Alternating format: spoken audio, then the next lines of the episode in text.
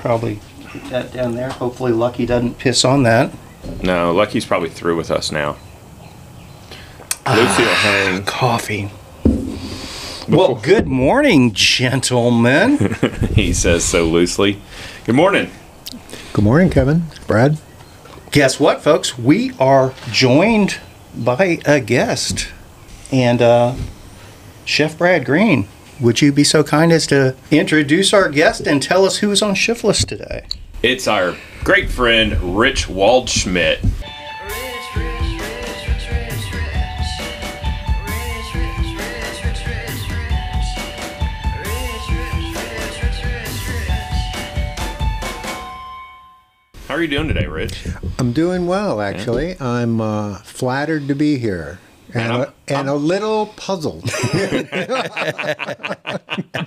Well, we couldn't get Matt Stevens, Yeah. so we decided to bring you. okay. I'm kidding. Well, I'm kidding, but I do want to hear about um, the Hell of the North and your experience I at some point. We don't have to get right into Oh, that's it, fine. That's cool. I'm super to- stoked to talk to you about it. All I know is, you know, I listened to your interview of our good friend uh, Tim Nipper. Yes, And I don't think this is going to be like that. it's okay. Yeah. It's okay. Yeah. they're all different. Yeah. Yeah. Because he seems to be know what he's doing. Well, we, you know, there was a time he didn't. You know, Hmm, yeah, I guess that's remember, true. and he still has his very hard struggles. You saw he pulled from Pinions in the Pines. But I didn't see that. Yeah. Hmm. Um, did you see the pictures he posted? I didn't see the pictures, Oh no. my god, dude! Some of the roads that he posted, and you could see where there was tire tracks, and you could also see where there's hoof prints. Oh, really? you know, and so you're like, you're looking at that, going, yeah, this is at like mile 200 and something, and people are riding up this. Hmm. I mean, it's insane, insane. I didn't realize the terrain was that, like, just rugged, if, if I guess is the word. But he, yeah, he did like 186 miles the first day.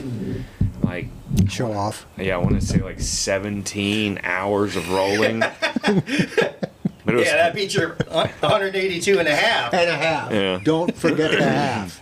but it was like 14,000 feet of climbing. Oh. and I think it's it's all like gravel roads and you know uh, like unrepaired roads. I mean it's it's pretty pretty sick.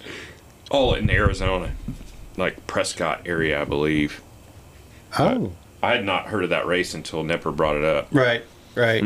I, I've, I've heard of that one before. And hey, if folks are hearing birds in the background, we're doing things a little bit differently today. Per Chef Brad's request, we are actually live and in person at Chateau Day Green, and Rich Waldschmidt was kind enough to join us in person. It's a yeah, it was a little bit of a flusterclucks getting all the pieces put together, but hey, Highly amusing. Highly amusing. I enjoyed every second of it. we're rolling, and I would not have been able to pull this off without uh, Brad Green's engineering. Um, just real quick, Rich, I Yeah. do, we do have a question from a listener for you. What the hell made you think you could complete this when we're talking about the hell of the North Texas? Well, you know, that's interesting. Because in hindsight, I don't think I had any reason to believe Yeah. that I was able to complete it. What was your biggest course previous to that? What was your biggest? My longest ride uh, was 159 miles, and that was years ago. I did a road ride from uh, oh, that was a road ride. my garage in McKinney to Ladonia and back. I called it the uh, C Store Archipelago because I stopped at every convenience store between here and Ladonia Yeah, twice. You Yeah. know, coming back. I did So a that was- similar was the similar biggest ride. one. So, uh, so I don't know why I thought I could do it, but I did know I did want to do it Yeah, because I live in McKinney. Uh-huh. You know, um, that pavilion at Erwin Park is like eight miles to my garage door. So I figured if I pack a light, I should be, and most of it downhill. If I pack a light, I ought to be able to roll home, even if I get there after dark. Did you roll home? Uh, no, No. not exactly. But I got there. I did make it there. So, So, did you catch a ride home? Uh, I'm uh, confused. You're being cryptic. I was able to catch a ride home Okay. by uh, from the end point I rode the bike all the way to He, the he, end he point. officially completed the, I the event. the Yeah, I'm, I'm asking if he rode from the end of the event to his house. No, The- he- the I was only, fix- only eight miles, mostly downhill. Yeah, I was fixing to, but then I kind of like. He saw an opportunity to not and Yeah. took advantage. After 182 and a half, And a half, miles. don't forget, without the half, I would have been at the bottom of the hill in Erwin, and I would have been disqualified. Yeah, yeah. yeah. So that would have not been good. But you know, I wanted to do it because, like, I'm from McKinney. I want to, and so when Kevin said, "Hey, this event ends in McKinney," as soon as Reg opened up, it's like, well, that's what I want to do. I'm Yeah. going to do the one that ends in McKinney, and uh, Kevin had been kind enough to invite me on some of his scouting trips of the route. So I had a little bit of ownership Yeah. of the route, you know, and it would be one thing to say, yeah, I scouted the route, but I'm not doing that. You all go do that. So I thought, well, I ought to go do it. Yeah. And then finally, at 127 miles from Paris to McKinney, that's very rat-like. That's a very rat-like distance. Yeah.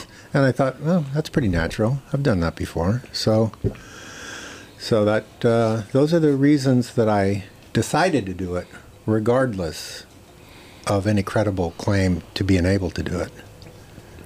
So, And to be completely transparent, uh, when Rich joined me on those scouting trips, he had he had a little uh, kernels of nugget nuggets of knowledge in there that uh, we we made a few tweaks to the route along the way based on his feedback and I regretted those that night. Actually, I man, I wish I had never told him about this road. Dang it!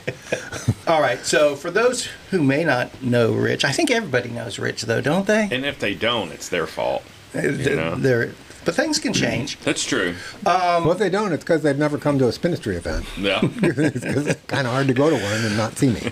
yeah not trying to throw you under the bus Yeah. rich but i mean What? Yeah, I mean, quite frankly, you, you probably, when people think of somebody going out and doing 182 and a half miles in a day, mostly gravel roads, they probably think of some young strapping buck. How old are you these days? Uh, I just turned 69 this month, actually, at the beginning of the 69. month. Nice. Yeah. Dude, when I grow up, I want to be like you. Uh, well, A, I do recommend that you achieve this age, Yeah. but it's a luxury not afforded to all. I, You know? that is correct. But it's not something I would really, you know, like relish. Yeah. I wouldn't uh, But you're still waste any time. but you're still getting around 182 and a half miles at 68 69, 69. years old Yeah. is freaking awesome. Yeah. Like I was happy I rode the east side of North Shore last night with a with a bum knee. North I'm Shore's only, open? And I'm only I don't know if it's open currently. It was open when I rode it, for the see. record. I see. So, uh, touching on that, uh, how did the bum knee do last night? You know, I felt good. Um, it was really sticky at the beginning, you know, rolling around the parking lot, and I was like, man, I don't know if this is a good idea. Caleb met me and agreed to just ride my pace. Um, so I was riding with Ca- Caleb, Donahue, and um, Silent Bob, and we rode the east side. I mean, I, I felt like we weren't doing, you know, I felt like I was holding them back, but we ended up averaging like 11.2 I think it was my average was 11.2 miles an hour, which is not horrible. So, I was just trying to be flowy and just not not hammer at all. But And how and how's the knee feeling this morning? it doesn't feel any worse, but doesn't feel any better. You know, Was that the first riding you'd done since we talked last week? other than just um, I've taken some spins on the road and on this back road, just trying out my flat pedals. This was on clipless pedals last night. Sure, sure. I didn't want to jump out and do uh, flat pedals there. Have you tried your flat pedals yet? Yes, I have. The uh, Catalyst flat pedals is what you're referring to. That's right. I'm about 75 miles into my evaluation of them. Do you have a determination for where you're going to terminate that evaluation? Uh, Kevin said I can ride them uh, three weeks or 100 miles, whichever comes first, Oh. uh, to evaluate. that sounds good. I do have, a, you know, I can, if you're interested, I'll give you a mid-course update on those pedals. I am interested to hear what the evolution and how you're. Well, first off, I'm not a flat pedal person. I don't rode flat pedals, uh, you know, some uh, some uh, Chesters down in Big Bend because I got tired of hitting the scree berms Yeah. on those big bend roads and not Yeah. unclipping and falling over. So Yeah. I thought this time I'm going to ride uh, flatless so I can jump off. That sounds fair. So that was my experience, and they uh, they did serve that purpose. I was able to jump off when required. But anyway, getting back to the catalyst. Yeah. Uh, so I'm not an expert at um, platform. In fact, I'm not an expert at cycling. The, the more I the more I ride, the more the less confident I am that I actually know how to ride a bicycle. Yeah, you're very much in the Dave category. Right now, I'm just kind of right now. I'm questioning: Do I even really know how? Is my pedal stroke? Is this actually the way you're supposed to pedal? But anyway, See, and I think being on a flat pedal is going to make you reevaluate your pedal stroke all the way around. Well, okay, so anyway, getting to the catalyst. So mm-hmm. we're going to, I'll try and speak only to the effects that seem to be catalyst, catalyst pedal specific, by mean, by which I mean a long pedal where you put the center of your foot midfoot. over, yeah, midfoot over the pedal spindle, vice putting your the ball of your foot over, it, Right. like we always ride with Right. our toe clipless pedals, etc. So um, it took me a little while to get used to it, but I'm now I feel like it's kind of natural. Yeah. I can just jump on it and go right around the neighborhood. Mm-hmm. Not 100% convinced I have the saddle height dialed in right. It That's what I was gonna ask. Still seems a little bit low, but here's Low, the deal. you said? It's because I lowered the saddle. You did lower I did it, lower okay. it, and I might have lowered it too much. But here's the deal. So I watched the video. It's your friend James. Mm-hmm. Is that his name, James? So I watched his video, and he says, you know, you're going to recruit a different muscle group Yeah. while pedaling on this midfoot position. Mm-hmm. And I can translate that for you. It means you're going to be sore in ways you've never been sore Yeah. after riding a bicycle. Because you're still trying to tr- trying to ride at the same level as you did with clipless pedals, but you're engaging different muscle I'm just groups. engaged in. I'm trying to ride my bicycle. Well, they're, yeah, to- they're basically undertrained muscles at that yeah, point. They, they haven't been done anything. Yeah, so, you're identifying So different that was one observation he had. The other observation uh, he had, which I think is spot on, Mm-hmm. Which is shoes matter. Yeah. You know, I am not familiar with these five ten Uh-huh. shoes that he referred to, but I tried just going out in my, uh, you know, my hiking sh- or my walking shoes, and they were just a little too flexible, maybe. Yeah. Uh, so I have a pair of uh, Pearl Izumi cycling shoes. They have an SPD cleat in them, but it doesn't engage in anything. But they're a little more rigid, and that works a lot better. What size shoe do you wear? Uh, 10 and a half, 45, 44 and a half, 45. I've got some. I've got some brand new pearls that are 44s that are flats. 44 is too small. Well, maybe 44 they maybe these run big. Yeah, maybe, possibly. Maybe, but they're still in the box. I'll, I'll let you check them Yeah. before you leave. So anyway, the shoes were also a smart bit, and then the third thing he said was uh, try standing up more, mm-hmm. and that is important. Well, then you said one more thing, and I'll get to that. Uh, standing up more, and that is important. And I guess that's well. First off, I do stand up when I ride. Yeah, Either same. maybe when I'm climbing, but also sometimes just to build up a little bit more speed from my uh, complacent pace, Yeah, or or just to st- or just to stretch your legs. Yeah, yeah, yeah. But in this instance, I think it's kind of important because then you're putting your weight on the pedals, on the pins, because I think true of all platform pedals, your feet move around.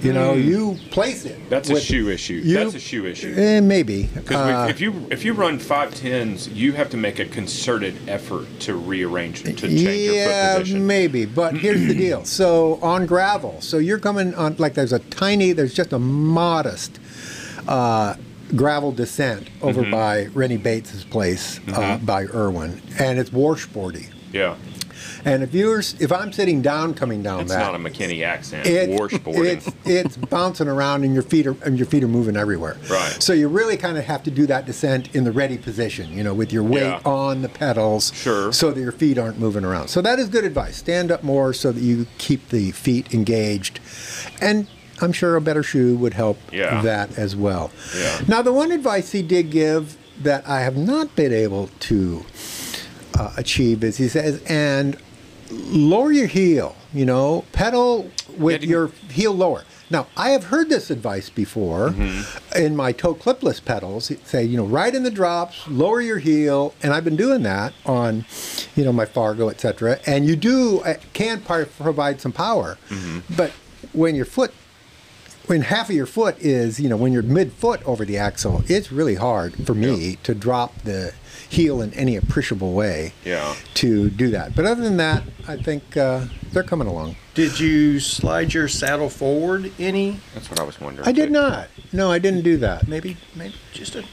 Yeah, that yeah, might, because if you that think might about work. if, that might work. normally the ball of your foot is over the spindle, now your midfoot's over your spindle. I get when you drop your saddle, it's going to effectively move forward slightly, Uh, but not only enough a to little bit. That angle that. isn't. yeah. Yeah. that's not So- a bad idea. I might try that. Yeah. I will tell you something that uh, I find to be an unanticipated consequence, and uh, I, it kind of bugs me. It bugs me a lot. Mm-hmm. Uh, midfoot over the pedal axle, there's a lot more wheel toe overlap, Yeah. and and that usually happens at the worst time. Yeah. It never happens when it's convenient. Oh my God! No, you're trying. You know, you're uh, you're in the ready position, and you're trying to make a tight turn, and all of a sudden the wheel's hitting your foot, and we're not going to make that turn. And where are we going? Yeah. So- but at least you can put your foot down quick. yeah, if the weight is blowing the direction that that foot needs to come off, I mean, fair. it's not. You know it- what that really means, Rich? What? It means you're going too slow. Yeah. Yeah. Okay. Yeah, I accept that. Yeah, that's probably what I should do. I should. I- I, I- should probably rail more corners. I, I bring I bring that up because I used to have a, a toe, toe overlap issue with that Salsa Vaya I Yeah, had, yeah. and evidently that that's that, it's a classic Vaya issue, but Mm-hmm. yeah, it only applies when you're almost at a dead stop and making a hard turn, sort of thing. Uh, so I mean, obviously, it's gonna what it's rake, right? Yeah. Trail. trail. That's it. Yeah. Tra- it's going to be based on the trail of, of the bike you're on itself, and I bet red's pretty steep. Uh, probably. Although I I just got on my other bikes without the pedals, but placed my foot that way just Yeah, to check and just see check it there- out. And there's still a little bit of overlap Okay. there. So it'll be interesting to hear some mountain bikers who try those pedals and say, "Can I still negotiate my tree gate Yeah. That's my the way I want to?" Yeah, that's my next step is to put them on my single speed. Yeah. and give them a go.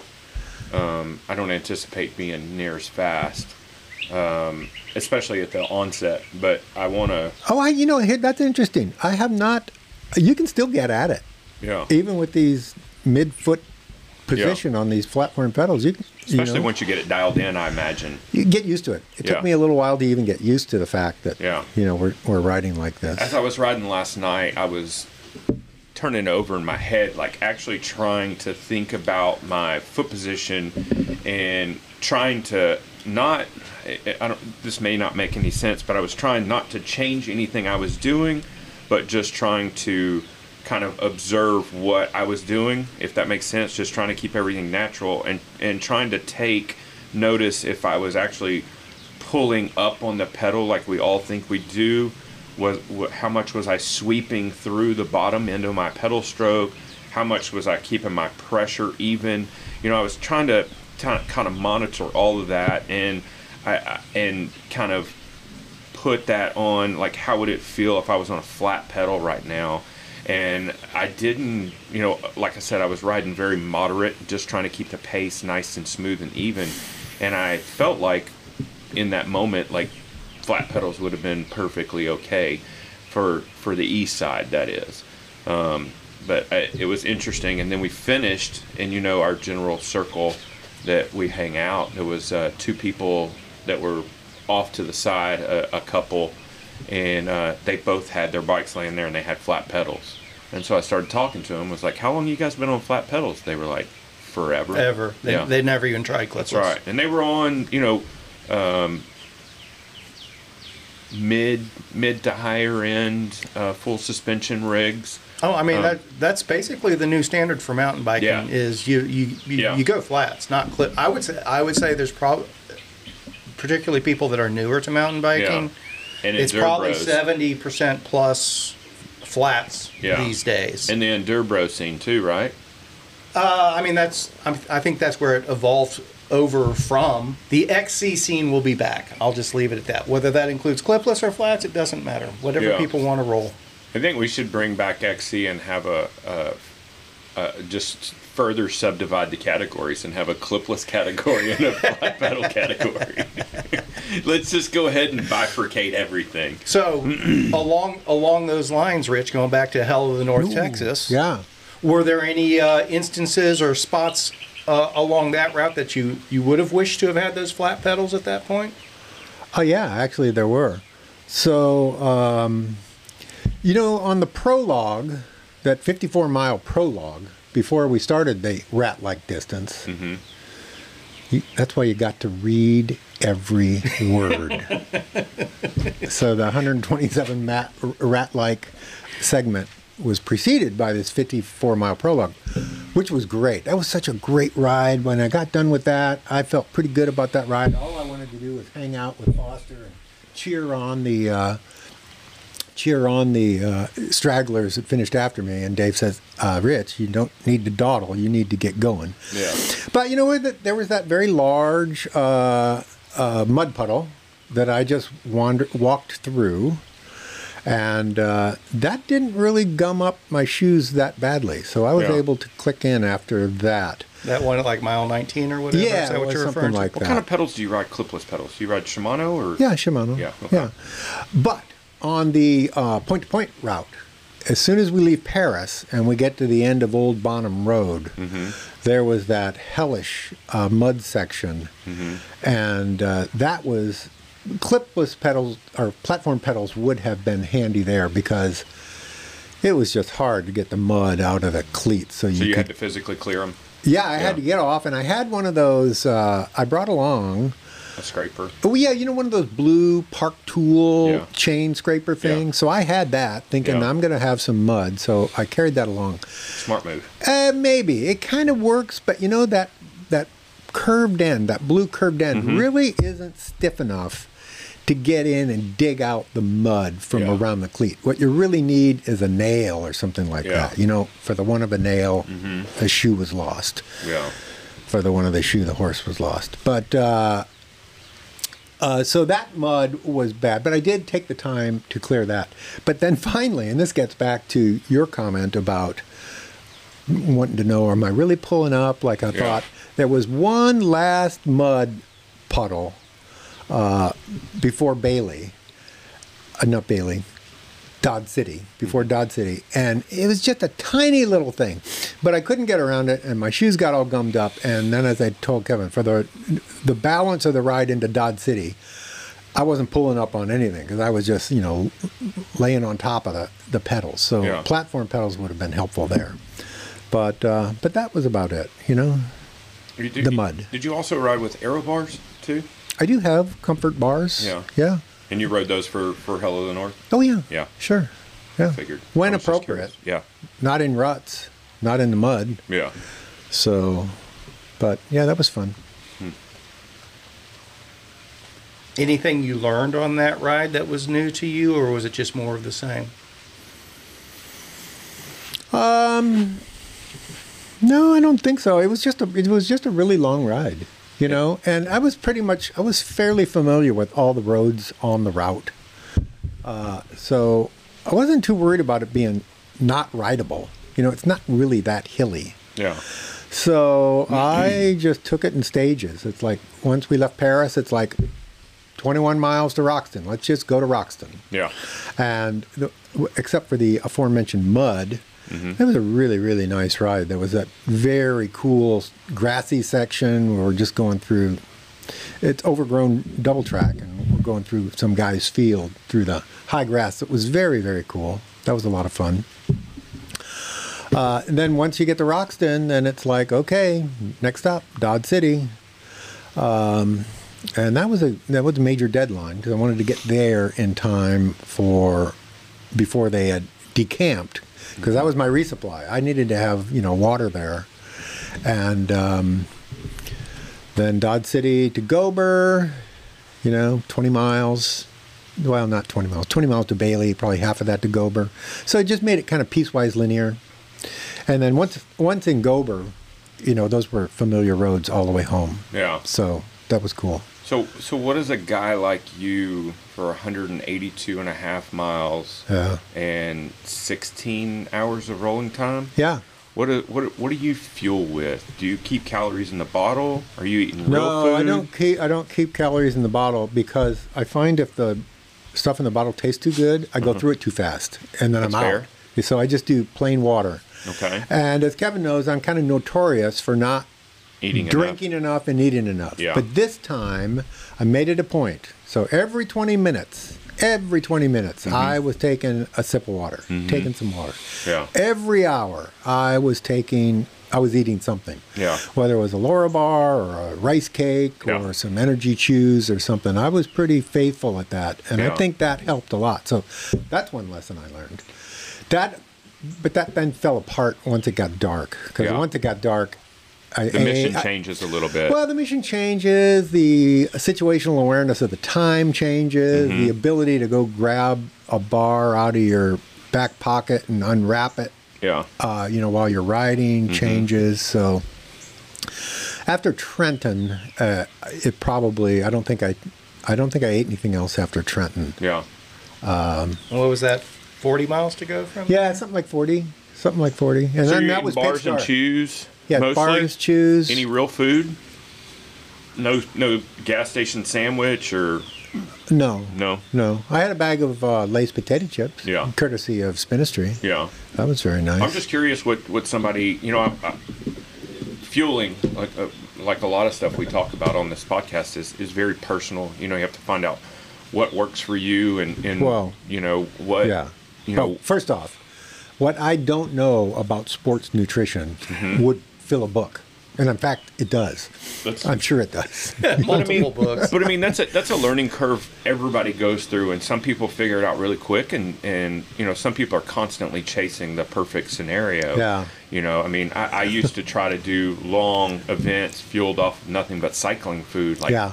goos and gels and stuff, and my stomach would lock up at like hour four. well, you know? so so one not funny story, but one side story is Mm-hmm. the last time we were out scouting, Kevin. Recall we were listening to the Bikes or Death podcast, Mm-hmm. and Patrick was interviewing Eric House about his East Texas Showdown, Mm-hmm. Showdown. Uh, experience. Eric House out of uh, uh, Race Ready Repair, I think. Yeah, he's from Yep. Mm-hmm. Conroe. Anyway, yeah, well, that's a good point because he started. He mentioned riding with our mutual friend Shannon, so he immediately had some Mm-hmm. Love creds. That. We had some Love that creds, so I'm listening to him. Great guy. and he just made it sound easy. The greatest. He Yeah. made it sound super easy. He Yeah. says, "Well, you know, the key is you just have to have plenty of snacks." Mm-hmm. So I thought, well, okay, I'm going to go out. I'm going to buy a ton of snacks, and I carried them to uh, Paris, and so my bike was filled with snacks that I never even got around to. Yeah. But Are you uh, sweets or salty or both? Uh, mostly sweet, probably. Yeah. Yeah. Yeah. Yeah. I will also point out it was a little bit of a bike packing event for me Yeah. because uh, you know credit card bike packing because I rode my bicycle from McKinney to Paris on Thursday. Oh, I did not realize that. And then the forecast was it was going to be clear on Thursday, raining on Friday, and then off and on whatever we were going to see on So you Saturday. rode, you rode Thursday. What was the mileage from McKinney to Paris? Uh, the route I chose, it was 107 miles door to door. So a nice little warm up, stretch the legs. How's your brother? You know what's going on. Uh, yeah, well, that was the first century I'd done all year, so Yeah. that was that was eye opening actually in terms of my ride plan, to be quite Uh-huh. honest.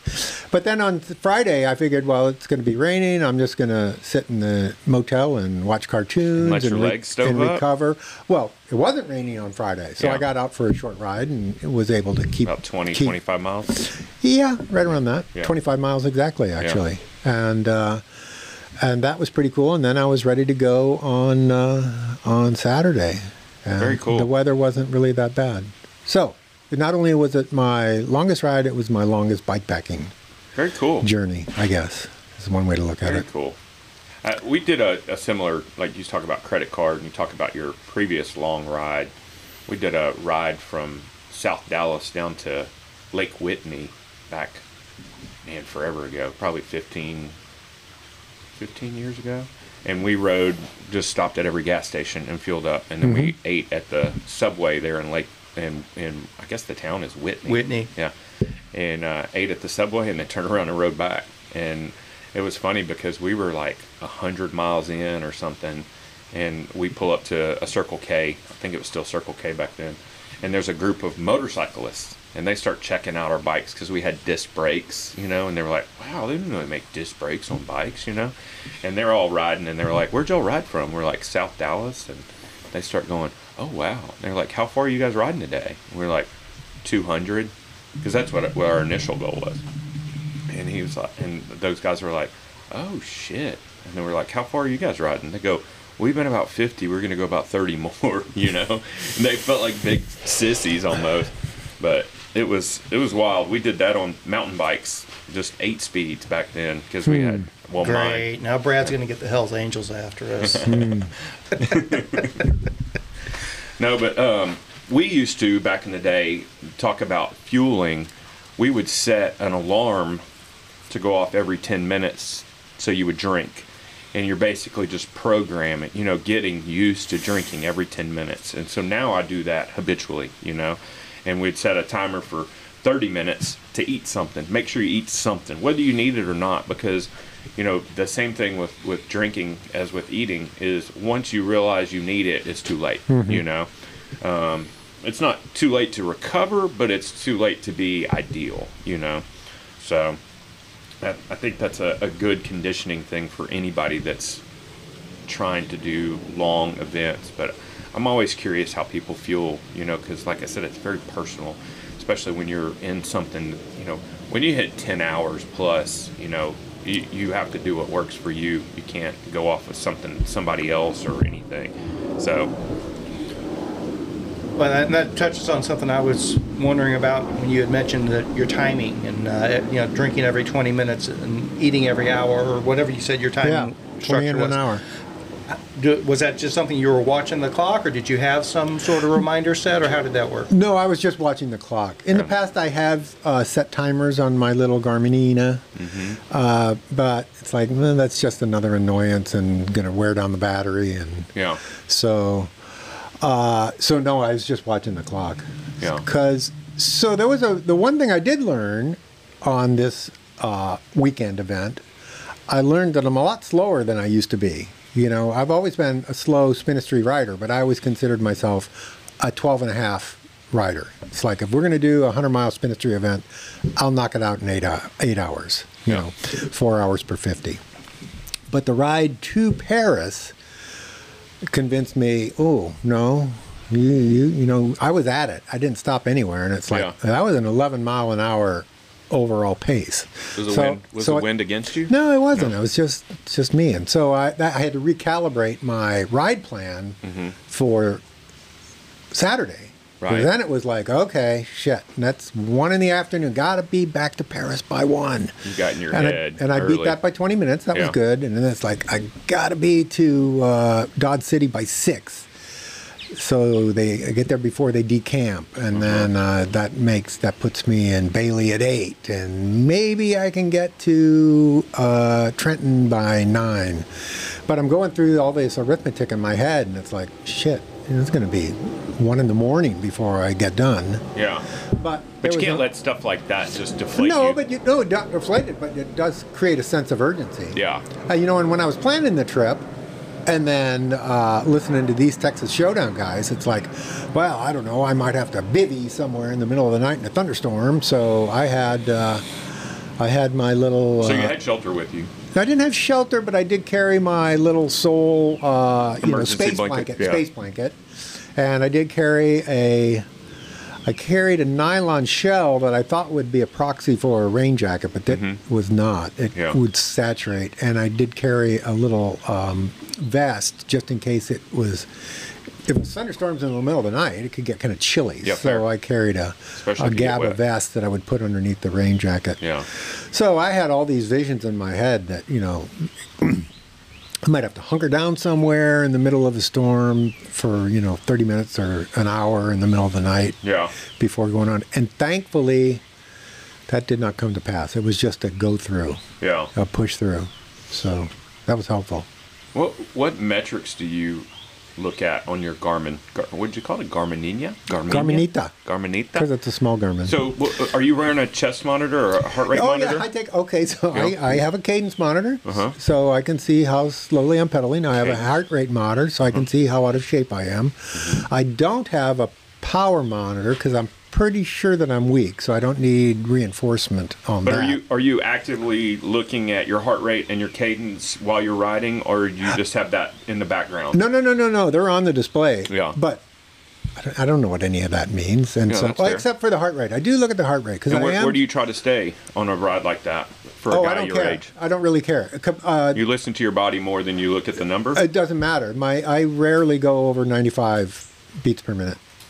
Get the Rarely. Outta here. Rarely. Except, say that one more time. I, you know, if I go, if you, you and I go out for a ride and we ride, you know, 100k this afternoon, my heart rate will be up to 95, maybe, something like that, maybe 100. But I do suffer from periodic tachycardia. And that's when I'll be riding along, and all of a sudden, boom, I'm up about 175 beats per minute. And sometimes I got to actually stop and just let that subside. Yeah. And then when I'm done with the ride, Garminita says, "Congratulations, you've got a new, you know, maximum heart Max rate." heart rate. Yeah. like, well, thank didn't you, want that. Thank you. No, Yeah. that's not what I yeah, really that's wanted. not the prize I was looking so, for. to answer your question, I do. Uh, I do collect a lot of data. I Mm-hmm. don't know. I mean, I look at it. From, You don't know what to do with it. Yeah. I don't know. I don't do anything with it Yeah. because I don't know what to do with it. What I don't. What I I'm- don't I'm know still about. blown away, What I don't know about sports training Uh-huh. could fill a book. Yeah, I think you mentioned that. Well, oh, that you were was talking about nutri- nutrition. that was sports nutrition. Man, you've got a, we've got two volumes already. Oh yeah, they're out there. Shit, Rich doesn't know. Yeah. Volume two. They're out Encyclopedia Waldschmidtia. yeah, they're out there. But mostly what I'm looking at is average speed Yeah. because I know I've got deadlines. So Yeah. I'm just trying to, am I on track? Or am I on track? And then I'm looking at time of day. So before we get too far away from it, what what kind of cadence do you typically run? Are you a low cadence guy or are you a high cadence guy? oh, I do look at that. Yeah. And I'm gonna um, guess. Can I guess? yeah, go ahead. About 85 to No, I 95. can't get that high. I don't get. Oh. Oh, overall. Yeah. No, overall, if I get if I finish a ride that the average cadence was 80, I felt like I did a pretty good workout. Yeah. Yeah, okay. I, I do. So I'm usually a little slower than that. I Oh. used to strive to finish rides at a higher cadence, like Yeah. 80 at least. yeah. But now it's uh, it's a little harder. So you're more I'm of a a little masher. older. I'm a little older. So you're more of a masher then. He's a, Uh, he's a no, spinny masher. I wouldn't know because Spinny when I masher. He's hybrid. no, because when I think of mashers, Uh-huh. I think people that are really applying the power into a high gear. I would say I'm more of a complacent cyclist. Yeah. So I'm just you know poking along. so, uh, I'm, but what? So, what sort of average cadence do you run on? on That's it's 75 to 80. Okay. I try to I try to get up toward 80, Okay.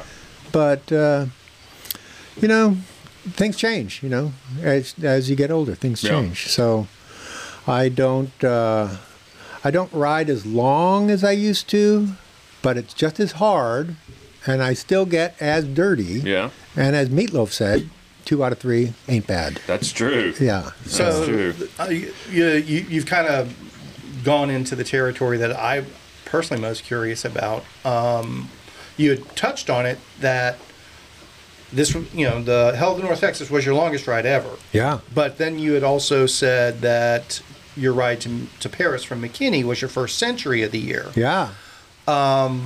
You used to do a lot of centuries I each did. year. Yeah, I did. Uh, is it too much to ask why you've backed off from the centuries? I just don't. You know, it used to be. Well, I used to be really focused on achieving those. I mean, I wanted. I was kind of like the phase Peter's in now. It's like I mm-hmm. want to do a century every single month, and for several years I did that. And I do even multiples a month. And you know, I really want to log all those miles, and I didn't mind being away from home for six hours. Yeah. You know, eh, on the bike every single day. Yeah. And now, I don't know. I think I want to walk the dog more often. Want to hang out with my wife more often. Yeah. That makes a lot of sense. I just kind of, I've changed the focus. Good. But I still try and ride every day. I get Yeah. that. But I don't so always. one more level from that, and I'll hand it back to Brad. Yeah. I- um, so your century rides, your long rides are fewer and further between. Actually, much lower this Yeah. year. And then you bite off your biggest ride ever.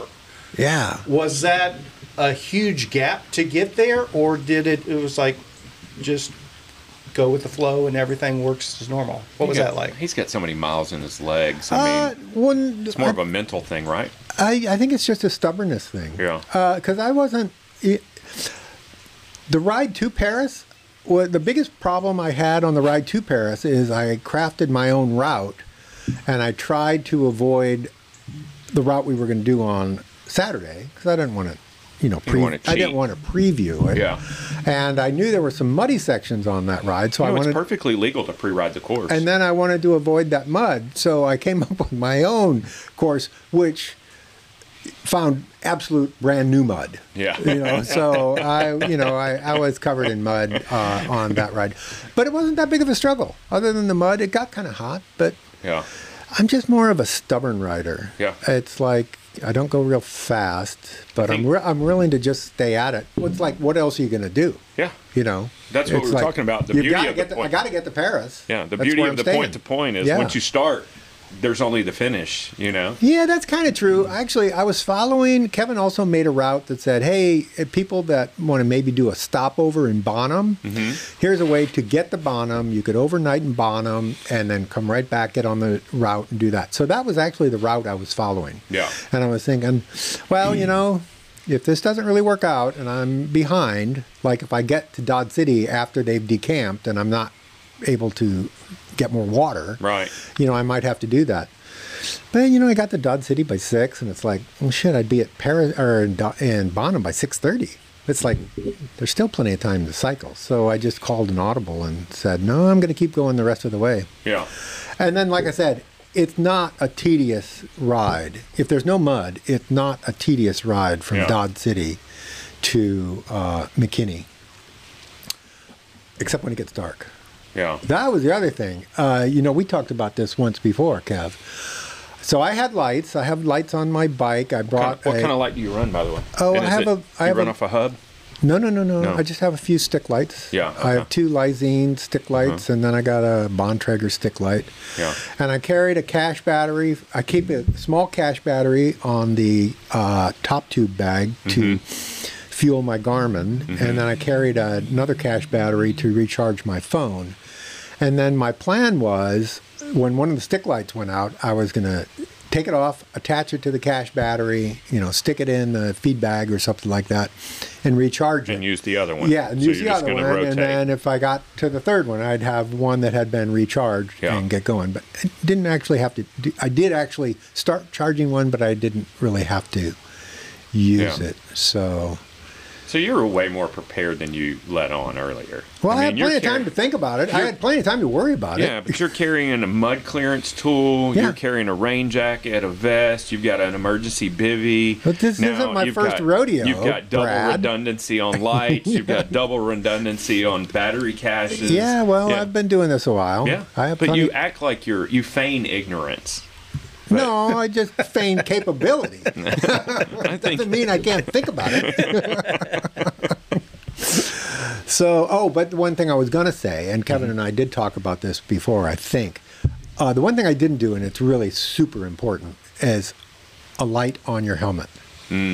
Because as I left Trenton, and it's pitch black back there, and it's no longer chalk roads anymore, and those chalk roads, you know, light up like phosphorus Yeah. in the night, so it's super easy to see where you're going. Yeah. That black tarmac uh, at night, Yeah, it just sucks in get- the light. Well, you get t- yeah, and you get tunnel vision. Yeah. and it's like I don't even know where I'm going, so I'm staring at the Garmin map mode just Yeah. to t- so it tells me what's going to happen to the road up ahead. yeah, and then you look up from that and you're blinded too because now you you Oh, I have it fairly dim, and Yeah. also my Garmin when it's on the cache battery, the background runs light, dim anyways, yeah. the cap, the backlight writing, uh, Yeah. backlight is on all the time. So that was helpful. But next time I will take a light for my helmet. there's something to But be that's said. something else to that's something else to back up.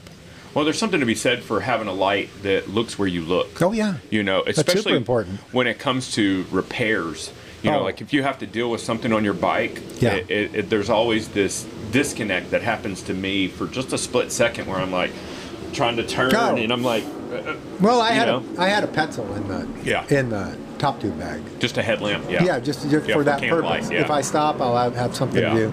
And I had a second, a backup rear tail light Yeah. because riding at night, Oh, redundant tail light I want to boot. that's super important. Yeah. You know, because we're going to go back into civilization. Yeah. Towards the end, and I want people to see me out there. Yeah. So didn't have to use that though. It it made it all the way through. so why don't you, as much as you ride and as much as you have to think about all that stuff, how come Well, how you, come I'm not better? Yeah. how come you don't have I a generator faster? hub? And you could just run your light off of that. Um, I thought about that. I'd have to. My current wheel doesn't have one. Yeah, well, I mean, it's that's that's Thousands of dollars. Yeah. oh negative. I'd have to buy the hub. I'd have to have it laced onto my wheel. I'd No. have uh-huh. to get some wires. I, It would be fun. we That's could, a good idea. We could find a solution for you minus the light investment for probably five hundred bucks if you look for one that's used. I'm a pensioner, Brad. I know you are. I'm I know you I'm- are. I'm not you can get five- a lot of cache batteries for five hundred dollars. I'm just That's a good point. I'm just saying from a longevity standpoint. Yeah, no, and, I and agree for with a that. hassle free. No, I agree. You know, I mean, Yeah. I take my bike out of the garage and just ride to Denton at night, and I don't ever have to worry about anything. Really? You know? I'd worry about riding to Denton. That's what I'd worry about. No, dude, Denton's super chill. They it, the I cycling. drove. I drove here through Denton. I know, but the cycling representation and recogni- recognition is very high in Denton. You know, there's cycling lanes through most, and then there's also you know multiple signs cyclists can use the whole road, whole lane. I mean, there's a you know with it being a college community, there's a ton of people that ride around there. You know, whether it's for I'm sure that, recreation or transportation. and. I'm sure that sign that says cyclists may use full lane Mm-hmm. that will come up in their murder trial. Yeah, well, I, I don't, I don't Probably wrongful death. Yeah, I, d- I don't disagree that people are still doubtful that it even goes to trial. To be No, honest, yeah, But, that's right. I was unfortunately. being uh, hyperbolic. Yeah. I know you were, but it's um, well, but, but Denton's a pretty cycling friendly community, Oh, yeah.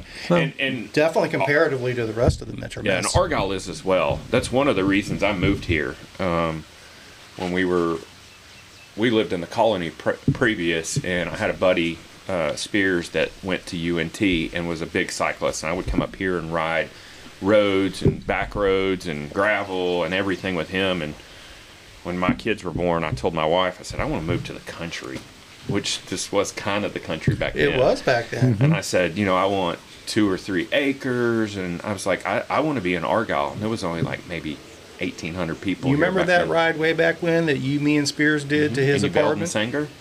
What's that? And you bailed in Sanger Uh, Did I bail? at the gas station there in Sanger? I thought so. Maybe I'm thinking of somebody else, possibly. Um, maybe, maybe. I thought I thought I made it in, but I, I thought we went back we to rode in the Vic's. rain. We You're talking- rode, we rode in the rain some. uh, under uh, uh, Hilltop Road when we went through that canopy.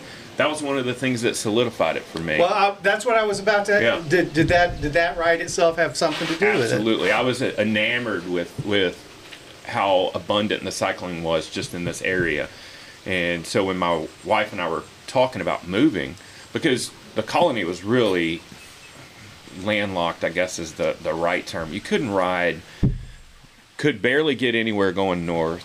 Could ride west a little bit, but it was still you had to contend with so much nonsense. And then to ride east, you know, you had to go through Parker and all that stuff. I mean, it, there's just it just wasn't fun to ride from there. There weren't, you know, and uh, Arbor Hills was the only trail, and I used to ride from my house to Arbor Hills, and that was a beat down in itself. But anyways, I told her, I said, this is where I want to live, but and it was for cycling, you know, and I can ride now. I can ride from here to Knob Hills, ride from here to North Shore, ride from here to Isle de Bois, ride from here to Greenbelt. You know, it's it's just nice.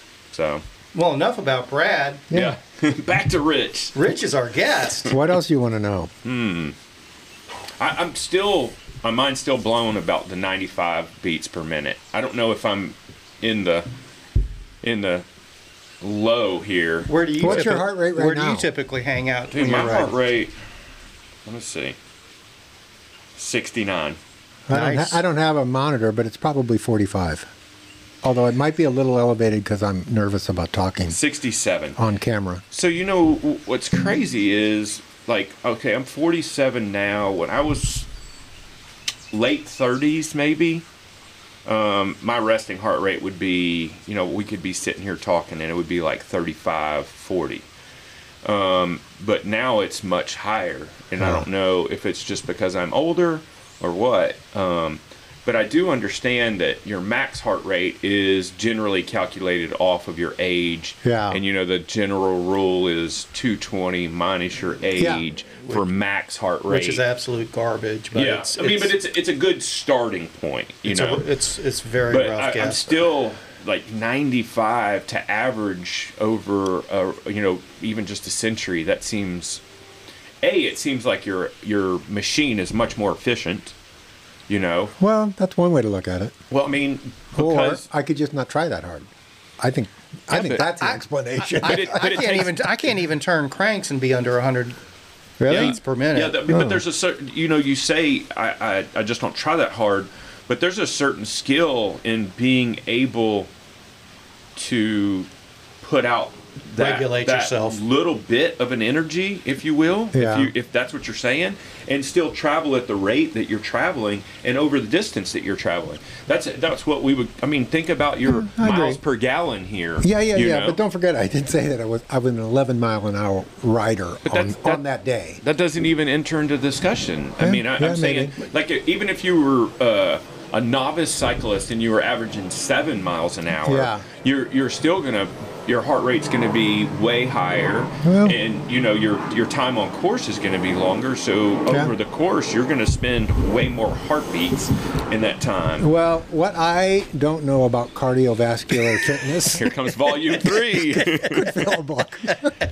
well, like I mean, if you take a guy like, well, Shannon, for instance, you know, um, his heart rate, it, it typically, if I'm correct, is is around like 145 average.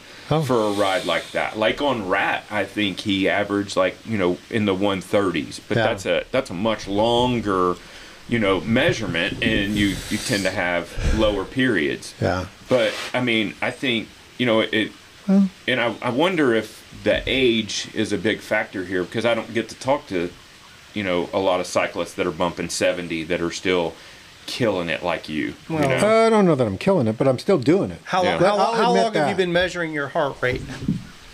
How long have you been keeping an eye? Starting at what age?